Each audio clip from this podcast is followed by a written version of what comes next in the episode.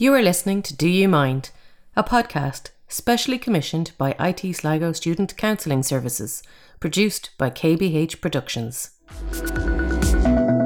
This podcast series refers to mental wellness and contains conversations that some people may find upsetting. There will also be some occasional strong language. If you've been affected by any of the issues raised in any of the episodes, please contact Support Services. The contact details for support organisations will be shared at the end of each episode. This series was recorded remotely during the beginning of 2021, and so the audio quality can vary from guest to guest.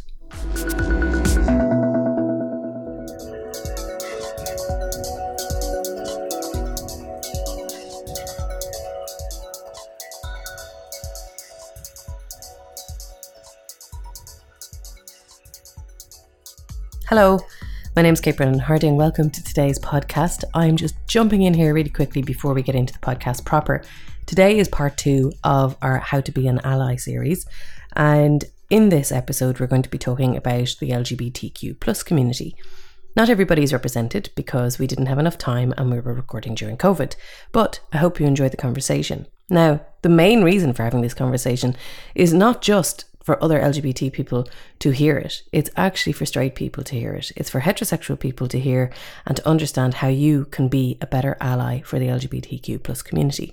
I thought I'd better start off as well, sort of saying what LGBTQ plus means, because sometimes people are afraid to ask, and it's in a world where you're expected to know everything, it can be really daunting. So, LGBTQ plus. L is for lesbian, G is for gay, B is for bisexual, T is for transgender, Q is for queer or questioning, I is for intersex, and A is for asexual. There's a lot more to be added into that list, like pansexual and gender fluid, and all of these things can seem daunting to people when you're hearing of them for the first time. But they're all part and parcel of figuring out your identity and place in the world. You don't have to stay and remain in one box for the rest of your life. You don't have to stay in any of them. You can be whatever you want to be. I hope you enjoyed this episode. I did. In this episode of Do You Mind, we're going to talk about supporting the LGBTQ plus community. College is a time when we really begin to explore our own identities. We make friends, try out new experiences, and explore sex and sexuality. Some of you listening may be inwardly questioning your own sexuality or gender identity. And if you are, there are numerous services and information points online that we will direct you to at the end of this episode. This episode is really aimed at generating conversation amongst our straight and heterosexual friends and students, and how you can be an ally for the LGBT community. Why is it important to tackle the stigmatisation, homophobia, transphobia that permeates society and marginalises a minority group? Joining us today, we welcome back Dervla Fahy, student counsellor in GMIT. Welcome back, Dervla. Thank you for joining us. Um, we have Ro- good. Kate. We have Roisin Murphy, uh, not the singer Roisin Murphy, but a very important Roisin Murphy. Roisin is 24. She's from County Mayo and identifies as a bisexual woman. She graduated last year with a degree in applied social care from GMIT, and since coming out publicly, she has gotten involved in volunteer capacity with LGBT organisations such as Out West, Mayo Pride, and Shout Out. Welcome, Roisin. Thank you. Good, good to be here. Good.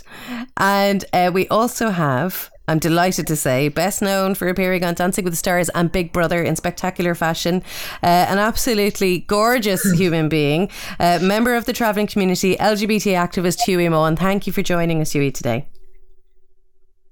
Thank you. Thanks. I'm me. really glad that we have such a diverse panel, um, especially to talk about um, obviously LGBT community. And each of us, apart from Dervla, is a member of the LGBT community. But Dervla, you are very much an ally, and that's what we're here to talk about, I suppose. Um, this particular episode is of significance to me, obviously because I'm a lesbian. But I came out when I was way back when, when I was 16 in 1996, and a lot of things have changed since then. But a lot of things have remained the same. So creating this and getting to um, bring a voice to this particular platform is is just a really close part of me of who I am. Um, I don't think we as members of the LGBT community need to do the heavy lifting anymore um, and explain everything to heterosexual people. I think it would be amazing if heterosexual people took an interest and educated themselves about the LGBT community. And I guess that this podcast is a way of enabling that idea to become a reality. But throughout this episode, we will be discussing our own life experiences. Dervla, in the previous episode, we spoke about race, whiteness, how white people need to listen to our black and mixed race communities, live fearlessly. That was a big thing from it. It was amazing. Challenge unconscious bias, which we also spoke about. And I do think perhaps I'm wrong, but I do think that this can apply to cis heterosexual people by way of listening to the experiences of LGBT people and discovering ways we can make everyday lives better. What do you think about that? Do you think it's kind of like it's about, for me, it's about stepping into our shoes and seeing our world? Yeah, absolutely. There's definitely, you know, um, parallels between the two, living like, you know, being fearless around it, kind of confronting it, looking at your own biases, looking at your own perceptions. Um, I think to step into someone else's shoes first, we have to mm. step out of our own. And that's very much where the unconscious bias comes in, you know, our perceptions about certain groups of people. Uh, and a lot of the time, certain groups of people that we haven't met or experienced or lived with in our own lives, whether it be family, friends, um, college classmates, and things like that. So um, I think, yeah, the biggest thing is step, stepping out of our own shoes and then also having that basic level of empathy towards people.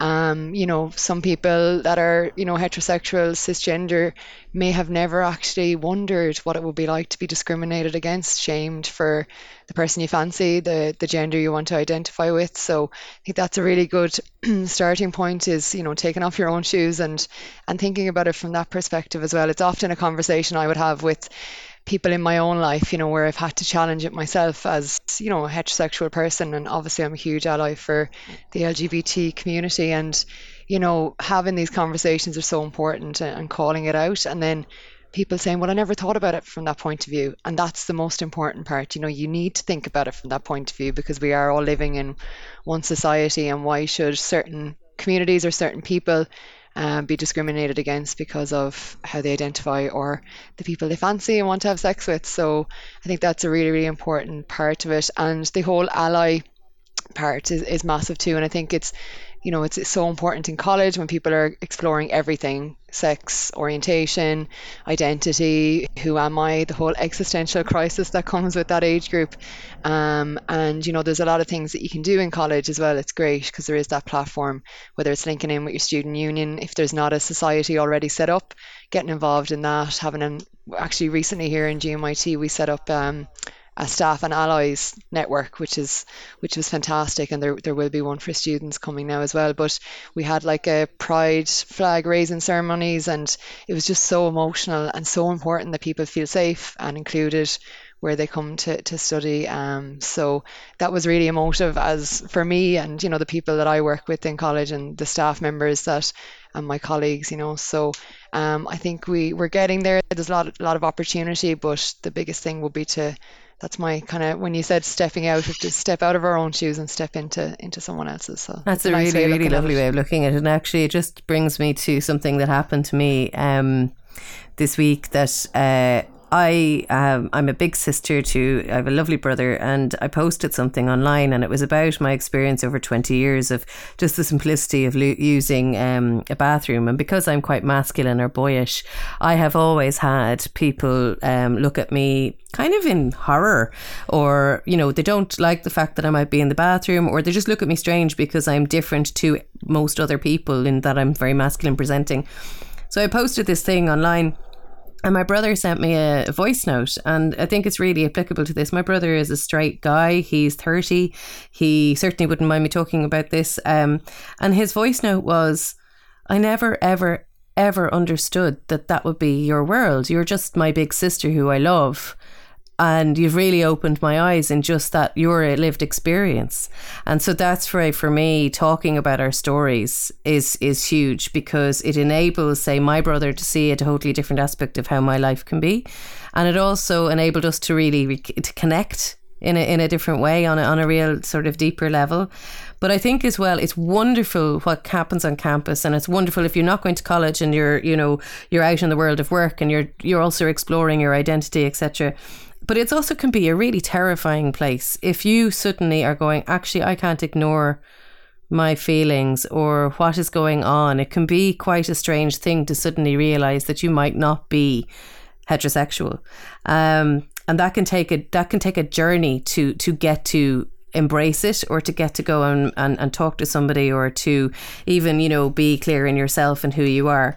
Um, sure, I sat on the steps at South William Street for about a year looking at the youth group going in and didn't go in because I was so afraid of, because I knew once I took that step, it was kind of knowing no going back for me. Hughie, I want to talk to you now because you graced our TV screens on so many occasions. Most recently, actually, I watched you on um, Eating with the Enemy, which I thought was brilliant. Um, you were you were superb yeah. on that, and you met another traveller woman, and I thought the conversation that you guys had was were was amazing because you did transform her viewpoint on being gay. Yeah, definitely. Like, I mean, one of the reasons like why I wanted to speak obviously even like with you guys today and why I always have these conversations is like for me growing up, I never ever felt like I had anybody to relate to. I never really seen much like um, representation in the media. Like we all know that when you watch TV shows, it's very white, it's very straight, it's very like a certain body type, all of that. And for people like us growing up, we noticed that a lot more than maybe people who aren't in our yep. position. Do you understand what I mean? Because you're looking for somebody that you can maybe feel like can understand you. So like when I went on eating with the enemy, the reason for it was not just like as a gay man, it was mm. also as a traveller man. I didn't know I was going to be paired up with another traveller. I just knew that it was going to be somebody maybe with an opposing view. It could have been somebody maybe from a religious standpoint or like other areas of my life. Maybe somebody who's against reality TV or plastic surgery or whatever. Um, but I'm actually really thankful for the lady like Maureen I got paired up with because what ended up happening was we actually found a great common ground. And in a way, I weirdly stereotyped her because I didn't realize that she goes to a lot of gay pride marches and stuff like that there because when we were kind of sat there and we were conversating, it kind of makes me a bit upset because she works for a lot of travellers' rights organisations, and in them organisations, mm. they're not funded or promoted in any way at all for LGBT travellers or to show any sort of diversity of travellers in mainstream society. It's always just sort of like racism towards travellers and issues like that that is still important, but they always get talked about. So I kind of just seen her as that on the other side of me. And as the conversation kind of started to go on, I realised we started to have a lot more common ground than I ever would have imagined. And she was a lot more understanding. And we kind of found a middle ground where, like, she has experienced racism as a traveler. So I kind of said to her, How did that feel? sort of thing. And then that's where she kind of started to understand, like, yep. on my end. You get what I mean? So, like, do you know, like, just to go back to what you guys were saying a minute ago, as you guys was talking, it really rang a bell in my head. Before I came out, my parents, um, they were essentially homophobic. They would never have gone up to somebody and been di- like directly homophobic, but in their day to day life and maybe the terminology they use and stuff was essentially homophobic. And my dad and my sister's husband said something like that was so amazing, and it's exactly what you guys have just said. That it wasn't until it kind of came to their own doorstep that they started to kind of force themselves to understand so much more. Do you understand what I mean? And I think that's a big thing that a lot of people need to start realizing as well is that there's a lot of people out there who just sometimes doesn't even know any better. They might have grown up in a certain home. Like, do you know what I mean? Like the information they've got in their lives, we're conditioned as people to think a certain way. Like you were saying about unconscious bias. Like it's even to do with racism, sexism, or even me as a traveller man, the amount of abuse, the comments that I've often got growing up, like the stuff that's happened in school, comments from teachers, stuff that you would not believe that has been said. There was some, like, for example, like a teacher once said to us in school, to me, like, and my sister, and went to a school that weirdly enough had a lot of travellers in it because the town that I grew up in, there was a lot of travellers in it. And the teacher actually turned around and said, um, that we didn't need as much one to one time. She actually said this to us one to one time because when we got older, we were going to leave school anyways and we weren't going to complete education. Like a teacher actually said that to me in school. So, like, I understand all of those things completely, and it's it's a conditioning in society that makes people think this way and act this way. And I suppose it's about breaking down that. But what's really important about having allies is that just because I'm a white man, just because I'm a man, and say sexism towards women will never affect me, doesn't mean that I'd never speak out against it even if I was just sat in a room and I heard somebody saying something to somebody else, it doesn't have just to be publicly like mm. this. I always stand up for what I believe in, and that's what's so so important. Even for example, when people use certain terminology um, without even meaning to be racist. You know, like for example, somebody could be from Pakistan, yeah. and we all know that word that people use as, as to describe their nationality. Or even anyone from like the Middle East, he always used that particular word. And I constantly, all the time, stopped him in their tracks, like nicely. And I said, like, I can see you're not being aggressive in your words that you're using, but you need to understand like the origins of that word and what people mean by it and how it hurts people. And it's little stuff like that that I think that's important that people needs to continue talking about. And that's kind of I personally believe anyways, stuff like that conditions people's brains and it'll help it, it just I just think going forward, the more conversations there is like that, the more stuff that people is educated on, the stuff that mm. they probably didn't even realize they were misunderstanding or using the wrong words. Completely. It just changed so much. Because I understand as somebody that's faced adversity in life, I understand how these things, Completely. These things can impact you. Whereas somebody like a white, straight person who might have always been good looking, might have always been popular or whatever else, they don't understand what those kind of like little things is because they might never have completely. Do you understand what I mean?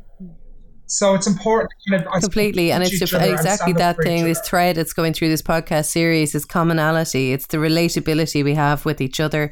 It's the fact that you know I might be you know oppressed or have you know um, certain societal expectations placed on me, or people being homophobic towards me, but equally, then I can educate myself around the areas where I have unconditional bias, where I could have been unintentionally racist, where I could have been unintentionally, you know, yeah. misogynistic, even though I'm a feminist. You know, there's there's so much conditioning going on, and it's about. In the previous yeah. um, podcast, Eric Hige was on it, and he said about you know the freedom to make mistakes once we educate and grow from it, that, you know, we can get paralyzed by not allowing mistakes to happen, by cancel culture, by um, people saying the wrong thing or ignorance as well. And yeah, it's, it's what you do with that information when you realize that you've stood in the ignorance bracket. Do you know what I mean? When you have, it's what you do with it afterwards. Um, Roisin, I want to talk to you as well because um, you were a student in in GMIT and you are now um, working you have been working with GMIT but you came out during college um, you started to question your own identity and I wanted to talk about that because I think uh, bisexual voices get really kind of they just get put to the side because you do bi-erasure and biphobia so I want to talk to you about going back into your college experience what was it like in terms of for you um, finding maybe where your identity was sitting? Yeah, so I suppose I kind of growing up, I didn't really know what bi was or being bisexual meant. I don't think until I was about sixteen or seventeen. Um, like I knew what being gay meant, I knew what being lesbian meant, kind of maybe a bit. I remember the first time I saw something like that being portrayed or knowing what that meant was probably on the TV show Friends, which isn't always the best representation either. Um, mm. So, and then I kind of started thinking, maybe I am something else. When I saw what bi meant and I kind of looked up what it meant, I thought maybe that is me. Um, but then that was about 16 or 17, and then I kind of thought, okay, no, I can't deal with that right now. I don't want to deal with that. I don't want to think about that. I put that to the back of my head. I don't want to think about that or deal with that right now. And a lot of things went through my head like, oh, I can just, even if I am bi, I can just marry a man and no one will ever have to know. I don't have to deal with that. Um, or just nobody has to know. I can just pretend that it's not a thing and then I won't have to deal with what might come with it because I didn't know what was going to come with it or what was going to be thought about it. Mm. Um, and then when I went into college, I kind of started to realize, I suppose, there is a lot more outside the heterosexual norm and even a lot outside being gay or being a lesbian there's so many other identities within the umbrella of lgbt plus so i kind of started thinking okay there is a lot more and maybe it's okay to be to like identify as these different identities or maybe it's okay to think okay maybe i'm this and think about it for a while. You're not stuck with a label forever. You don't have to sit decide on one thing and then say yes that's me forever now. Hughie you came out in a very spectacular for fashion, really. and I read where you talked about that way of being able to come out through Big Brother was something that perhaps saved your life. Oh, completely, God. Um, this is why. Do you know what? As much as we go like as LGBT people sometimes people can go like in the they're not religious or they're not spiritual or whatever because of things that's happened in their life. But this is why I believe there's some sort of higher, higher power or sometimes things just fall into place for you in life because I don't even know how I would have come out other than me knowing that I was going to be going on Big Brother. Like I don't even know how I would have found the strength to even do that because as a traveller man, I watched all these other TV shows. It's been about travellers for years, and they're always really stereotypical and whatever. So I never would have wanted to go on a show and be the same, or never, never be myself, never speak out about anything that I believe in, or just be my own individual. It wasn't even just about going on to speak out, just being my own person that I think we're all perfectly entitled to. It's not a privilege; yeah. it's actually just a basic human right, in my opinion, just to be yourself. So because I knew that and I knew like the deadline was like the show was starting in June, I knew in March or so I was going in. Right, I have like from now to then that I need to tell everyone in my family or they're just gonna find out on TV. But just before it in January I kinda told like a few family members and whatever. Like I felt like I could relate to, I could trust, you know, like people my own age group, like my cousins and whatever, like that.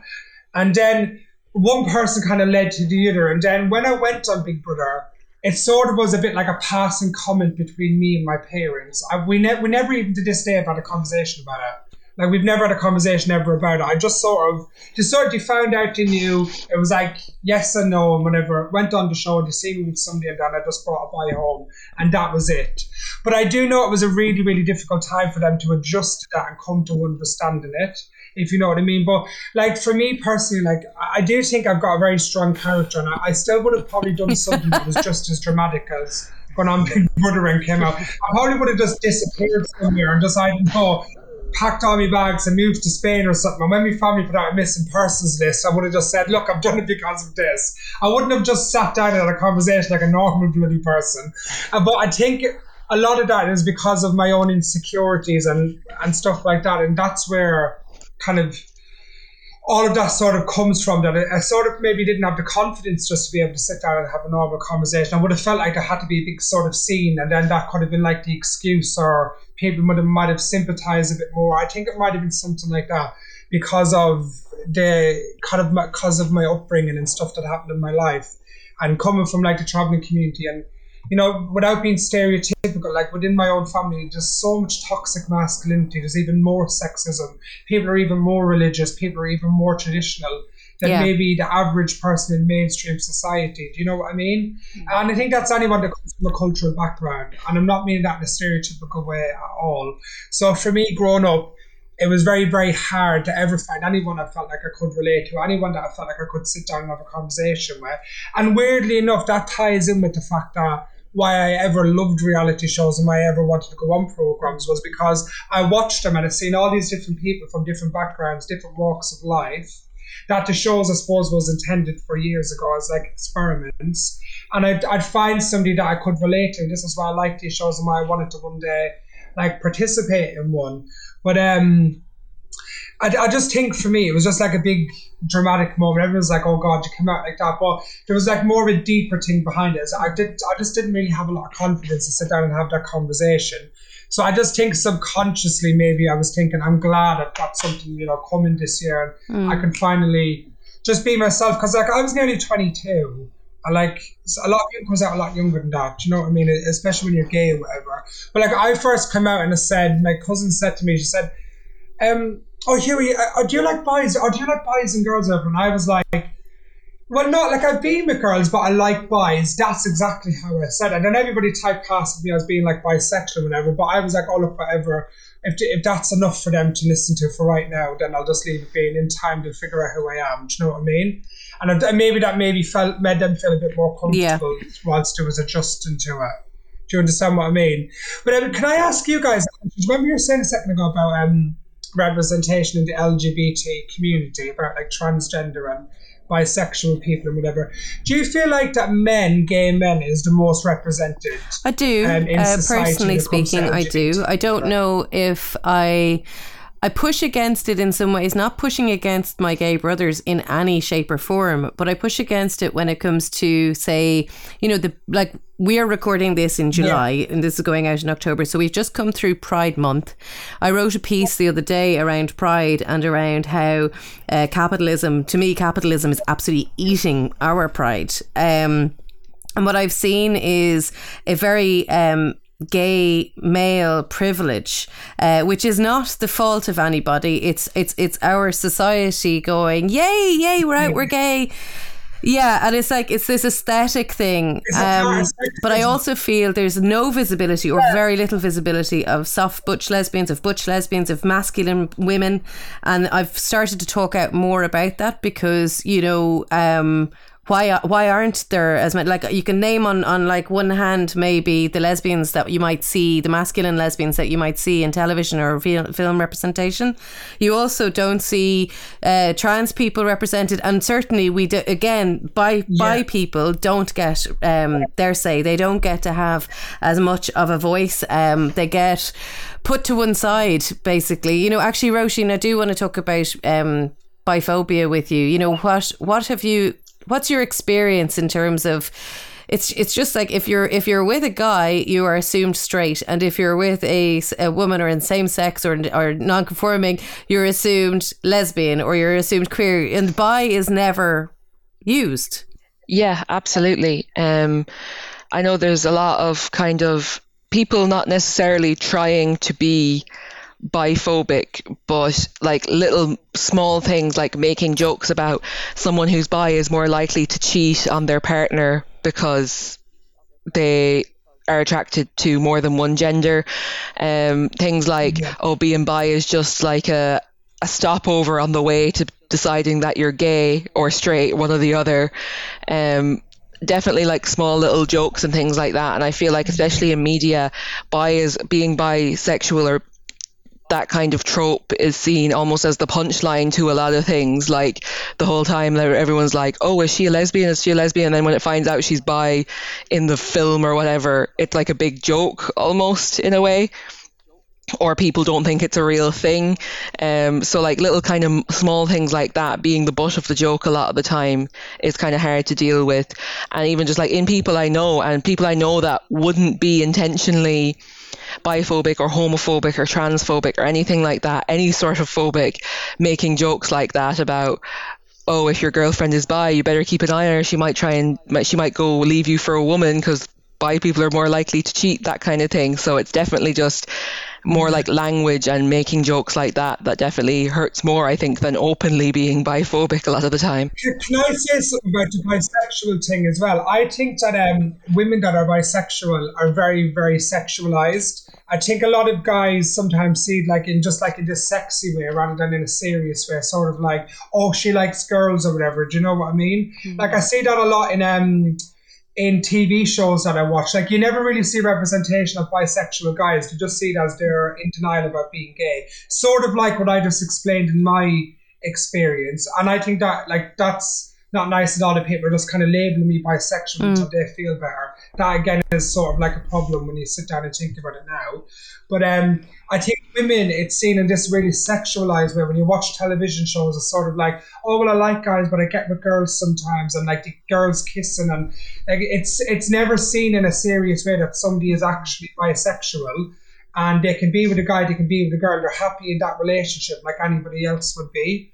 So I do completely understand what Roisin has explained, and I've often thought of that in my own head in the past. Because it's not just about sex; it's a genuine. Yeah, it's like when we live in the in a binary. Like my partner is bisexual, and I've had to take on my own stuff that I didn't realize I had. You know, um, you know, and that's down to my own insecurities and my own need for safety and my own mis um misguided sort of inner unconscious bias. And I've really taken that on and really seen where I have erased bi people. It has been unintentional, but I have. And so it's like, okay, I, I need to take that on. Um, I think as well, like Jess Kavanagh was on a podcast, um, which is a sex positive consent, etc. Um, podcast as part of this series. And one of the things she said, you know, she's a bisexual woman and she was saying that, um, she saw this thing that was written down, and it was like, if you're a bisexual woman, you're assumed that um, you uh, just you'll you'll just want to sort of experiment with women, but you'll come back to men. And if you're a bisexual man, it's assumed you're it's a gateway to being with a man, and all of that assumes that everybody wants to sleep with men. Um, so it's like it's that kind of patriarchal assumption, you know? Yeah, when you think of it like that, yeah. Yeah, and it's like, oh yeah, okay. Um, Roisin, how when you came out, um, what was the experience for you coming out um, on campus, and what was the experience for you in your personal life? Yeah, so I suppose I kind of came out to some of my close family members like a few years back, and then I came out to some of my friends that I already had, I suppose, and then from then on, as I made and met new friends, I kind of didn't want to have to come out, I suppose, every time. So I kind of it kind of ended up being a thing that people just found out about me rather than me standing up and saying like okay we've known each other for a few months now. You have to know that i'm bi. Like it wasn't like that at all. Um it was just kind of like just from conversations and people knowing i suppose that i'm involved in different organizations and things like that that people kind of find out that i am bi. I've had very much like I'm very lucky that I've had very much a positive reaction um, with people who matter to me because like I always think if people mind that much then they really don't matter to me that much. And luckily I haven't had um, a negative that much of a negative experience with anyone that's very close to me. Um, but I know that's not the case for everybody which is really unfortunate. But I think for people that are maybe do experience a negative reaction or maybe feel a bit more kind of isolated from friends or family um like there you will be able to find your people um even from like I when I started kind of thinking okay maybe I'm bi I looked up like groups on online. So like the bi plus Ireland community group I joined that online just to see what it was like, what kind of people were in there, what people were saying in there. That kind of helped me. And it's, it wasn't a need for me to tell everybody because it was like a private group. So it wasn't like everyone in the group was suddenly going to, if they knew me, they weren't going to be like suddenly outing me. So it was very much a safe way for me to kind of look into it and see, okay, is this how I feel? How are other people feeling? What they experiencing and things like that. Completely, yeah. And uh, Bi Plus Ireland, that group is very is very good. I have a lot of friends who have always talked about how safe and uh, opening and welcoming that group has been to so many people. Um, I'm going to just have a quick talk about or chat about homophobia and how, or biphobia, but homophobia and how that impacts us. Uh, Hughie, what would you say if you could like how different would life be if you could eradicate homophobia? Oh God, I think that um, a lot of the homophobic things that's happened in my past has really shaped me as a person as I've got older. And I've got a lot, obviously, stronger, more confident, as we all do the older that we get.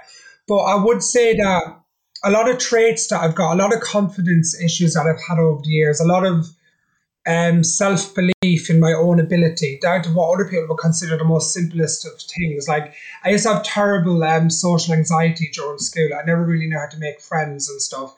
And it really goes back to being a little kid, like, as far back as me being, because I'm quite um, feminine or whatever, like, whatever terminology you want to use. Even when I was really little, I always just had friends that was girls, or I always played like with girls' things or whatever. And I know things is a lot better now, but um, as a kid, you'd have people that would like just make remarks, call you stuff, like say all of those slurs that we all know. Even when I was like that young, like kids that was a bit older, or I even had parents that said stuff to me like that sometimes, and it really shaped my life as I got older because when it kind of came to about 10, 11, and then came a teenager, I kind of stopped going outside. I stopped mixing. I stopped kind of having friends. I really came into myself. And it's weird because by nature, I'm quite a big character. I chat to everyone. I'm such a people's person. I'm not the shy type in any way, shape, or form. But if you met me at like 14, you would think I was. I was such an introvert because I was so beaten down by the things that happened in life. Like in school, like people spitting on me, saying the most disgusting comments coming from such a traditional background, parents that like, there was no understanding of being gay. Like I remember growing up and um, Christina Aguilera has a song called Beautiful, and there's all there's gay people and trans people and all in the video. And I'll never forget, like a family member of mine turned it off and saying that I shouldn't be allowed to be on television. And I was like seven years old or something, and by then knew I was different. And I remember when I'd see people like that on television, I'd something funny would happen. Like I get like a weird feeling in my stomach. It was almost like I related to the people without understanding. So growing up and seeing all of those things and kind of being really trodden down as a person, it completely destroyed who I was as a person. And you know what? I'd be as dramatic as to say it completely ruined my life. It completely destroyed my life growing up, and it's really taken me a good few years to build myself back up and really become who I am. And I'm still really working on my self confidence. I'm still really working on my own self belief. I'm my own worst critic. And I really do attribute a lot of it to that in my life. I genuinely do. And that's not me being dramatic or victimizing myself. I genuinely, when I go into myself or whenever I've had any counseling, and I used to work with kids in care, and there was always therapists around, and I used to speak with them sometimes, and I genuinely attribute so much of that to that time in my life. So if there wasn't any homophobia, like I don't even know what my personality would be like today. Um, but at the same time, it's weird. You thank the bad times in your life because you learn so much from it. And I also look at the people who's homophobic and I think to myself, like, what happened to you in your life that makes you that person? Because maybe because I faced these things that it's because I'm not racist or directly racist. I've definitely obviously had unconscious bias and I've all obviously said stuff indirectly without realizing. Of course I have, and I still do because people still correct me all the time. But even if I wasn't gay, I'm sure my heart and soul that I've got, I would never be directly racist to a black man or, or, like I just wouldn't. And I just look at those people and I think, what happened in your life or who raised you or who's hurt you in your life that has made you be like this? Because I know there's been times in my life I've been so hurt that in other ways I haven't done the right thing. So I know hurt people hurt people and I look at them people and I actually feel sorry for them sometimes and I think you need help. You need to read stuff, you need to listen to things like, because that's not normal. You need to be educated. Educate. Yeah. Yeah. I think for me, what I really see um, is and it comes back to this fearless thing, but fear of difference, fear of other, fear of not being in the mainstream, fear of being, maybe it goes back to like, you know, Neanderthal times where if you were not part of the group and part of the pack, you died. Do you know what I mean? So it's like that fear of other is what often keeps people, um, I suppose in their lane, yeah, and not kind of understanding that the beauty of difference, the beauty of diversity.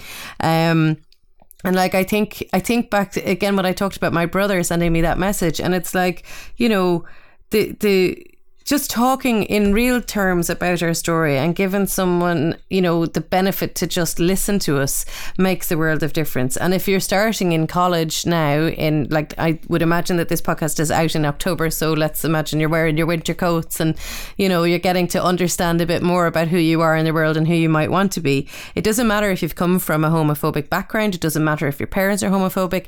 It's you have an opportunity now to, to make a choice and to go, actually, I don't have to behave like that just because I've behaved like this all my life. I can change. Um, I can grow.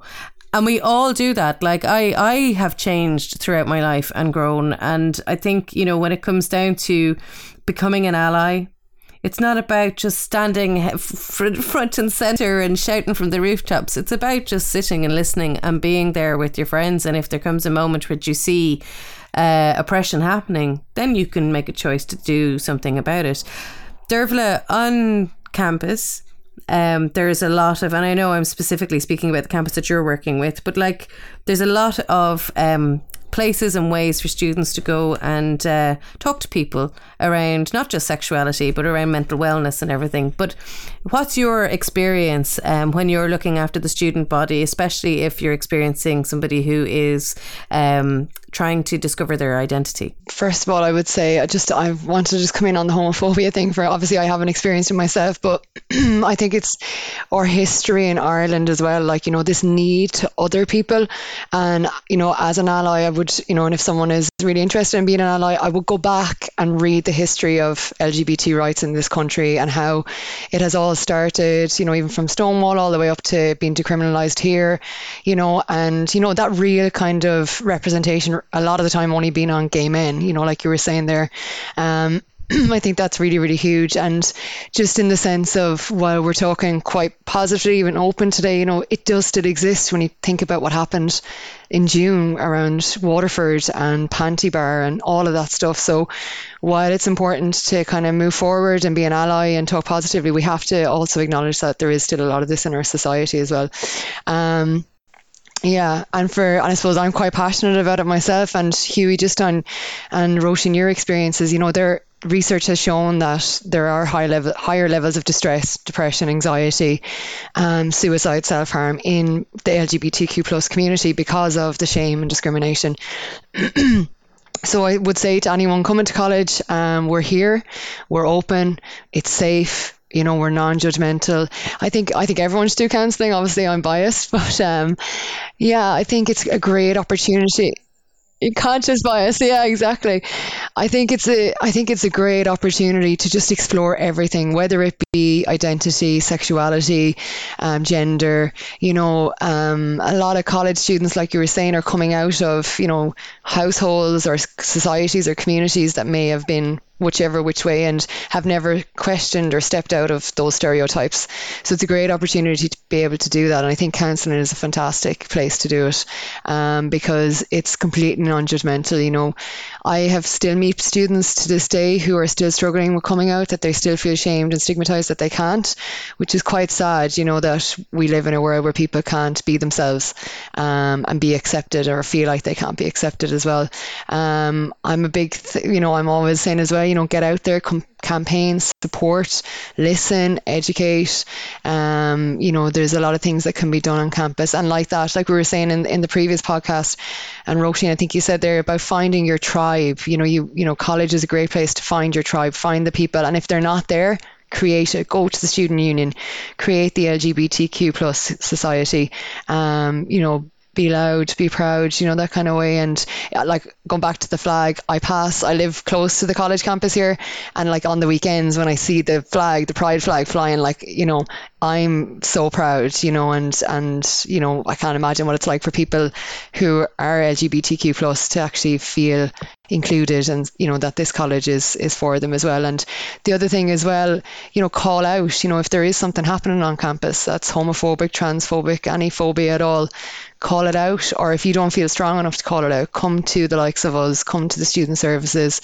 There are policies and procedures you know there's equality diversity inclusion managers now there's a lot more being done in this area and rightly so it's about time um, so we want college campus to be safe for everyone and you know basic human rights like you were saying Hughie like this is important stuff and basic stuff as well that people haven't been afforded in the past. Yeah, it's not a privilege. Yeah, it's not a it's it's people just haven't had it. Literally a basic human right. Exactly, and that's what people need to understand. It's not something we give to you. It's something we should all have. Yeah, definitely. Absolutely, absolutely. Um, Roisin, what would you say to anyone starting college now, taking their first steps? What would you? What would be your your number one advice to them? It doesn't have to be around um, your sexual identity, but what would be your number one thing? this is like this is really bad advice. Try not to worry is really bad advice, but you'll look back on it and say, "Oh, why did I spend so much time worrying?" Take it easy. Try to enjoy it. Um, also, if things don't work out like in your first year or your first few months, it doesn't mean that it's always going to be bad. Um, like I, I spent my first year in a different college and then I transferred to GMIT in my second year and it just suited me better. So if things like that are going to suit you better, there's no shame in saying I need to be closer to home or I want to move home and live at home for college like I did. There's no shame in saying that. I think in college you're expected to be 100% independent from the second you step foot in the door, but that's not necessarily always the case. It's about what suits you and everyone else is most likely not taking notice of what you do, even if you think they are. So just do what suits you and do what's best for you and that's the best way to go forward. That's exactly it. The comparison is the is the thing that can cripple us all. You know, Hughie, what would you say to anyone listening to this in October? Um, I would just say to anybody out there, just always be yourself. Never feel alone. Never feel like you don't have anybody that will understand you. Know that there's always help out there. Know that there's always people that was is there to listen to you. Any person Um, it even is on social media. If you ever wanted to message me, I always message people back. I'm always there just to talk. Not even just as somebody else who's maybe gay or, or whatever else. Just as a person, I'm there to listen. Um, and just understand that you're never alone. And genuinely, the saying, I always say this now that I feel so much better about who I am. Do you know the saying that we've always grew up and we've listened to? It gets better. It genuinely does. Like it's so bizarre how true that one sentence is. It gets better. Like I don't feel in any way ashamed. I don't feel in any way embarrassed. Like I, even when I first came out, I find it hard to say the word gay. It's so weird how much power it has. Like I find it hard to say that word. Now, like I'm, I don't care. Like I'm just, I'm just me. I'm Hughie. I've got blue eyes. I'm Irish. I'm a traveler. I'm gay. It's just I'm all those, those things, but I'm just my own person. And genuinely, in time, any person out there, you'll feel that way in the long run. And to just just listen to podcasts like these, talk to the right people. There's just somebody out there that will always understand you and never feel alone. Absolutely, I think that's a really, really lovely way to to start wrapping up this um, this episode. Dervla, is there anything else that you'd like to say to the students that are starting in October? I suppose just to acknowledge it is it is hard to start college. It's a big transition, and it's a big transition even now with COVID and the year that we've had, and so it can be scary. It's okay to feel scared. It's okay to feel anxious. It's okay to not feel like you belong. All of those things, all all of this, the kind of scary stuff that comes with it. But like Hughie and Roisin were saying, it does get better.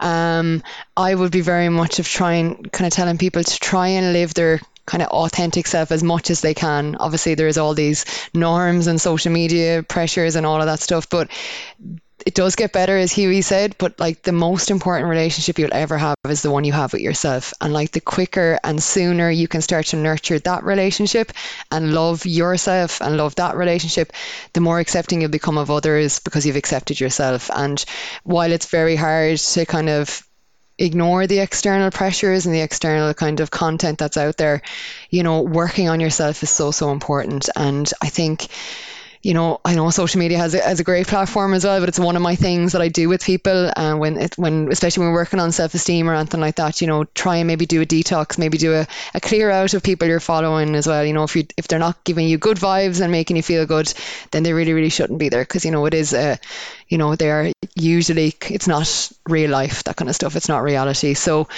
yeah, just try and relax into it. We're here. We're, you know, just find the student counselling services in your college, find the student services. Um, people are here. It's a safe place and and try and enjoy it. Hopefully, we'll have a bit more of a normal college life this year. I'm hoping, anyways, to see some more students back on campus.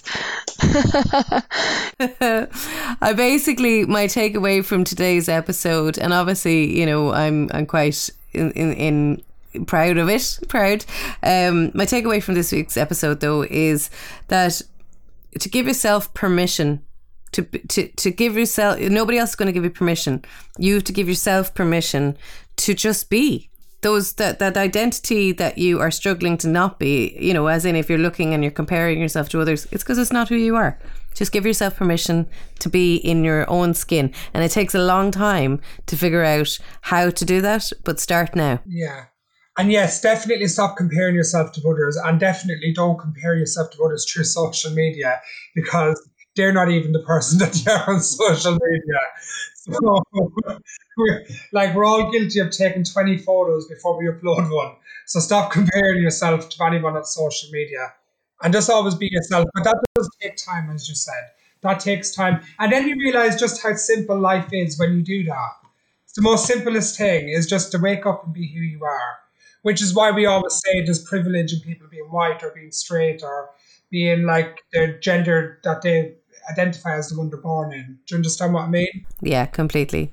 Um, Hughie, Roisin, Dervla, thank you so much for joining us on this week's episode of Do You Mind? Thank you. Thank you. If you've been affected by the topics raised in this week's episode and need to talk to someone, you can contact the following organisations. Students at IT Sligo can text IT Sligo to 50808. Nationwide, text hello to 50808. It's free and confidential. Students in IT Sligo can contact Student Counselling Services on 071 930 5463 or online email studentcounsellor at itsligo.ie. Samaritans operate a 24 7 service. Contact 116 123 or email jo at samaritans.ie. Women's Aid also operate 24 7. Their crisis number is 1 800 341 900.